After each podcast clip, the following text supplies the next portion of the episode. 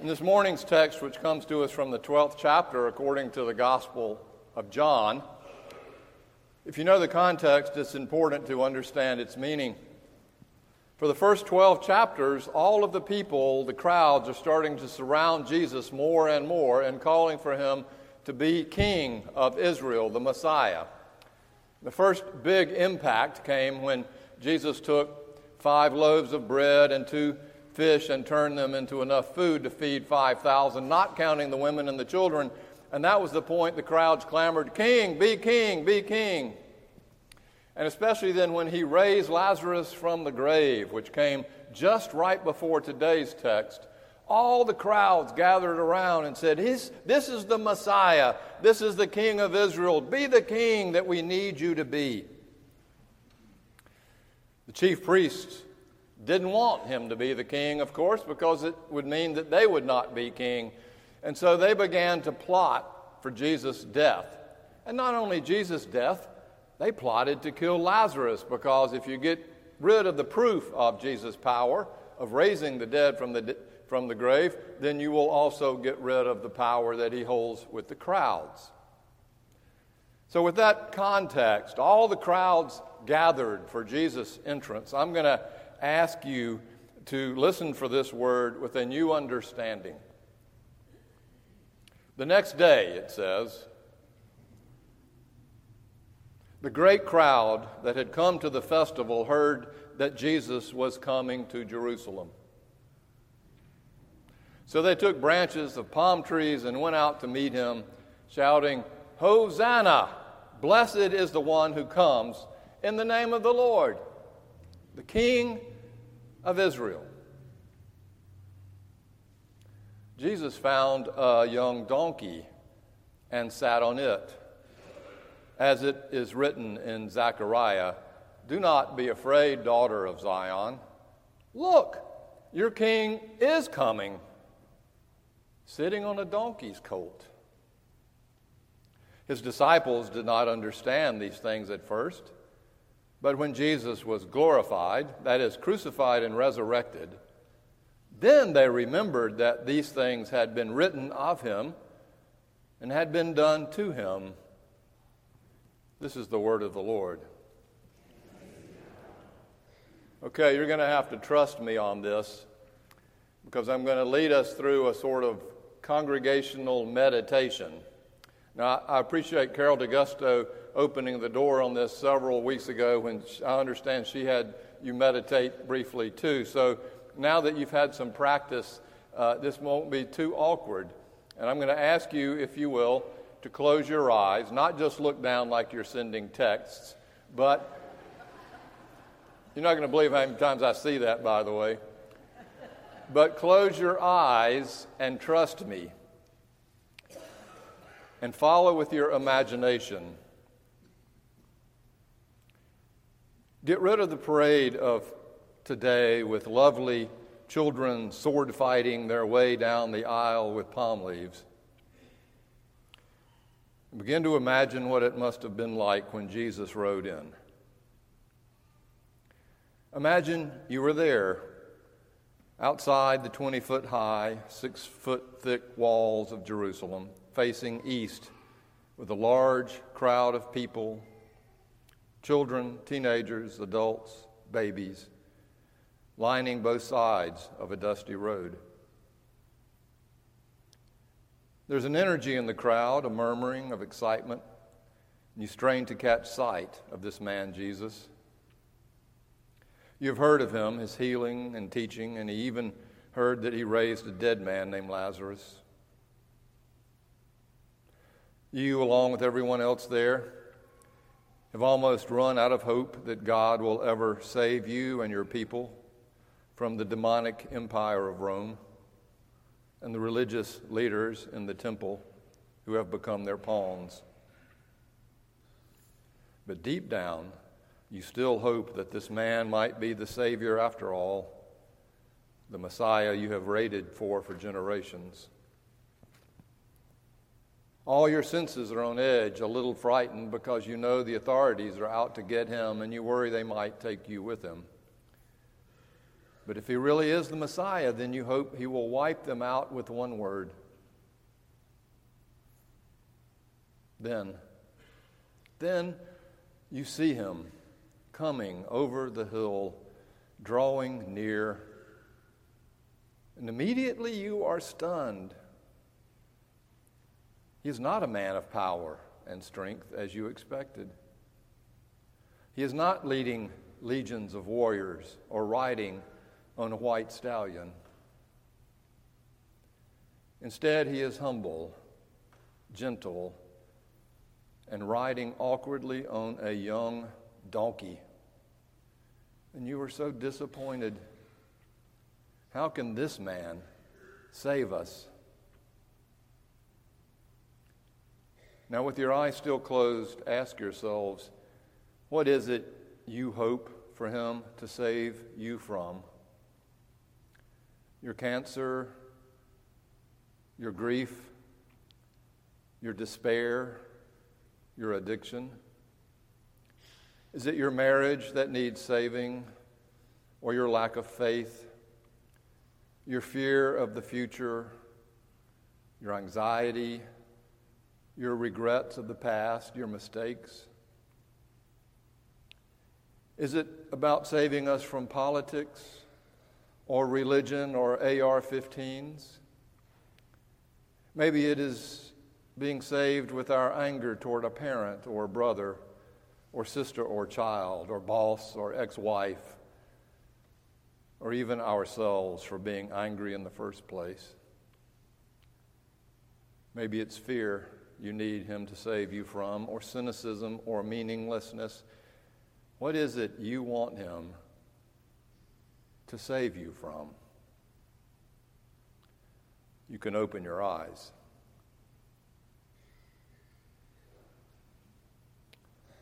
I don't know if you've noticed, but there seems to be an epidemic of strong men taking charge around the world these days. In Turkey, it's Recep Erdogan. In Philippines, it's Duterte. China, it's Xi Jinping. In Russia, it's Vladimir Putin. In Poland, it's Andrzej Duda. In North Korea, Kim Jong un. Have you noticed how strong men love parades?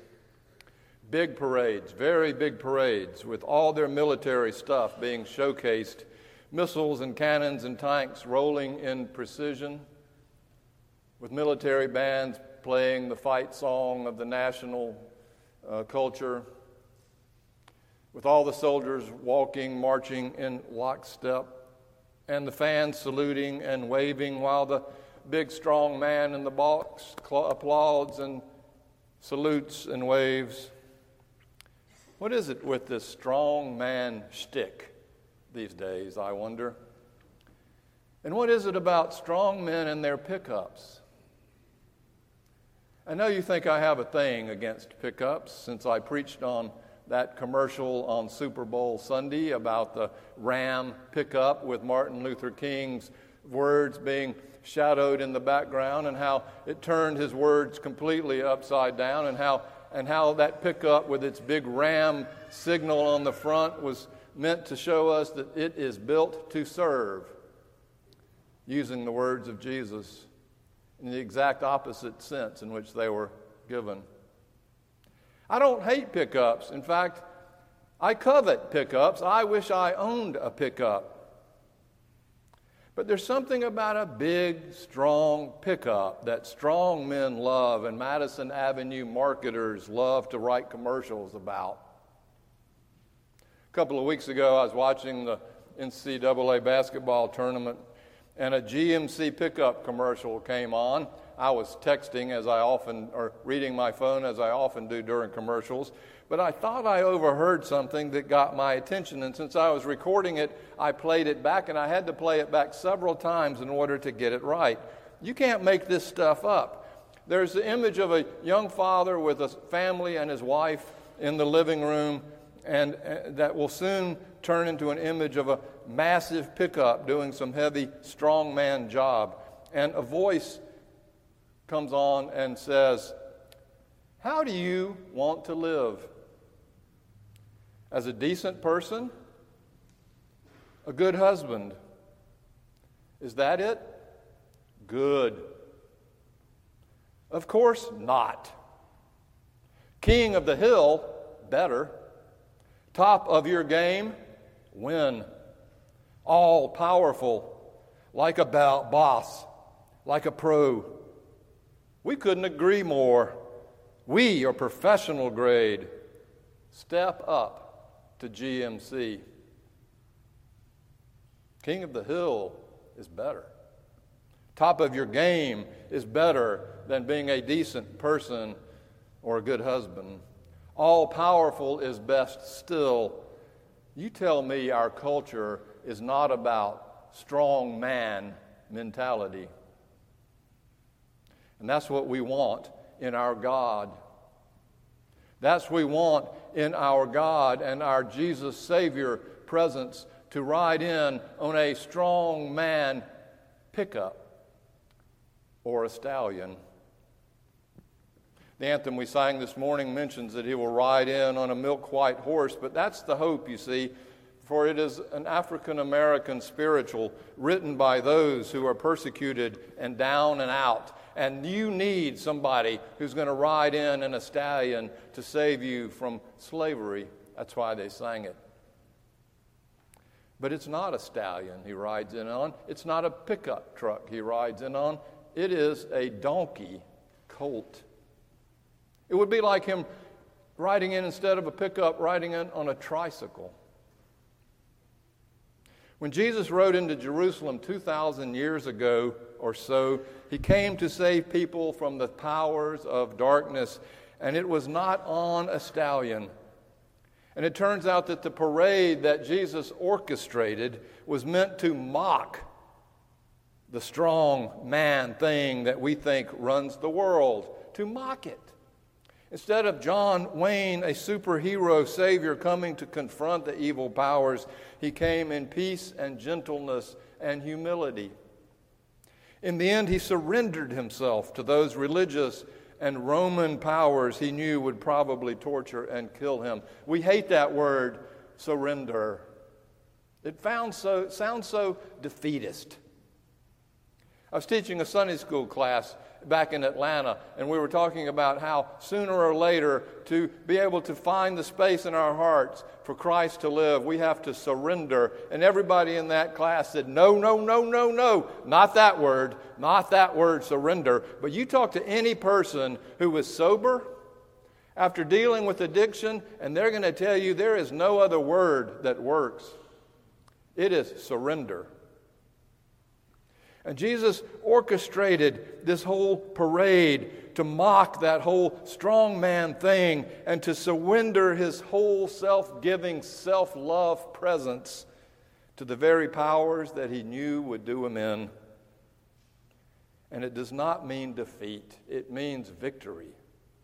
In the most paradoxical way it can, the victory of Christ is made real through his surrender and death on a cross. For that becomes the catalyst of all transformation. The very crisis point, the crucis point of all transformation in his act of gentle, humble surrender. It's not a passive submission, but a powerful act of confronting the powers face to face, meant to mock and defeat the strong man thing in the world, as I've said. And in that way, it cannot do it with power and might. Violence or a gun will not do it. This is why Jesus came and the way he came to confront a world that believed that the only way to defeat the powers and darkness were through the greater power and violence and domination and because he refused to feed it, he transformed everything. Because he refused to feed it, he turned around the whole concept of power and domination. Because he refused to feed it, he set us free from it. What Walter Wink said in The Powers to Be what killed Jesus was not atheism, but religion itself. It was not crime and lawlessness, but precisely the law. It was not anarchy, but the upholding of order. It was not the bestial, but those considered the best who crucified the incarnate Son of God because he was God present, completely innocent, undeserving, the very embodiment of law, order, and religion. His victimhood exposed their need for sacrificial violence for what it was an attack against God. If you've grown up in the church, you were taught, I'm sure, about substitutionary atonement theory. And the theory goes that we are sinners in the hands of an angry God, according to Jonathan Edwards. And that we, being sinners, cannot do anything to receive God's love because, being sinners, we're defiled and we we can't repent enough because God, being God and infinite and just, God demands that there be a price to be paid greater than we can pay it. So the theory goes of atonement that God pays the price for us by sending his Son Jesus Christ to die and suffer on the cross. And in that way, that price is now balanced out. The ledger is now made clean. God has paid the price for us by the blood of Christ, and now we are washed clean and no longer at the power of the guilt and shame that goes with it. Now, I want to say that that's one theory about it, but it's my least favorite. And it took me a long time to figure it out. And if you ever listen to me preach around this time, you know that I'm always hearkening on another possible theory that I think today's passage makes crystal clear to us. It is not that God demands a price to be paid. It is not that God is keeping a divine cosmic scorecard that we have to measure up to, that Jesus has to pay the price for. It is not that God needs us to be reconciled to God through Jesus Christ. It is us. We're the ones who know that we're estranged from God. We're the ones who know that God needs to claim us, like, or, or that, that we want God to claim us, whether we are sinful or not. We're the ones who know that the balance sheet has to be cleared off. We demand a sacrifice be paid because we're human beings who always live with that jus talionis law, don't we? And unless that price is paid, we can never accept the possibility that God loves us unconditionally. So, that sense is why Jesus came to clear the books for us not so we will be reconciled to God, but so that God, and we will know that God has been reconciled to us. And not an angry God. It is not sinners in the hands of an angry God, it's angry sinners in the hands of a gentle, loving God. So when Jesus rode in the way he did, it completely overturned this whole sacrificial system, this whole system that's based on hierarchy and priesthood and temple worship, where the priest tells the people, You got to do what I'm going to tell you you got to do in order to be saved. And you got to get in line and you need to be paying up big bucks for this temple and you need to follow the law and you need to do it all just right because an angry God is watching. And just as Jesus saved you from your sins, you're not totally saved unless you you go through the temple priest who's going to tell you you're saved. Jesus turned the whole scheme of that upside down and made himself completely accessible to the people on a donkey, ultimately giving himself up. And in doing that, as Paul says in Colossians, he has rescued us from the power of darkness and transferred us into the kingdom of his beloved Son. God shows us in Jesus on the cross that what leads to the killing of his son ends up mocking the very ones who killed him. It ends up mocking redemptive violence. It ends up mocking strong man mentality This is what Gandhi and Martin Luther King and Parkland High School football coach who took the bullet knew. This is what the high school students in Parkland, Florida, and all over our country know and are learning from uh, and teaching us. It is only through the power of living self sacrifice that the dark powers of the strong man and all who support that way will ever be broken. For if you try to break it with power, you're only, you're only convicting yourself. We cannot overcome the powers of darkness with violence. We can keep it at bay, but we can't overcome it.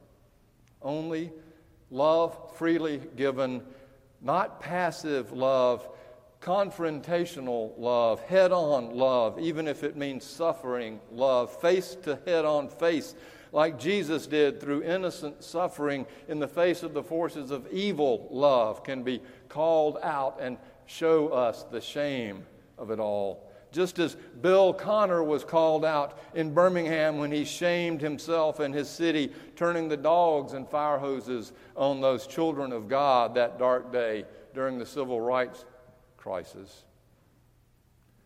Jesus shows us that love in action is like an intervention, a confrontation that tells us to change the way we see the world. This morning's celebration of Palm Sunday is the start of the greatest and most ironic story of all the Passion story, where the true king, the true Messiah, the greatest strong man in history, is a collapsed, suffering figure on a cross. The failure of Jesus. The failure of Jesus is our success. You get that? So now, instead of saving us from all the things that we earlier wanted Him to save us from, imagine Him coming and saving us from the deepest and most profound thing we need to be saved from ourselves our fears, our egomaniacal strong man or strong woman shell to save us from the dark illusion that power and violence is the only way out. And when He comes, He brings so much. He brings us the promise of light in the midst of darkness. He brings us the way toward becoming more fully ourselves as we become more fully like Christ. He brings us peace and hope and faith. He brings us the way into God's kingdom, which only comes when we die to ourselves as Jesus did. In God's goodness and time, a tremendous paradox will be revealed to us. That what we now perceive as suffering and death is in reality a hidden time of awakening and new birth. Hosanna, blessed is he who comes in the name of the Lord. Amen.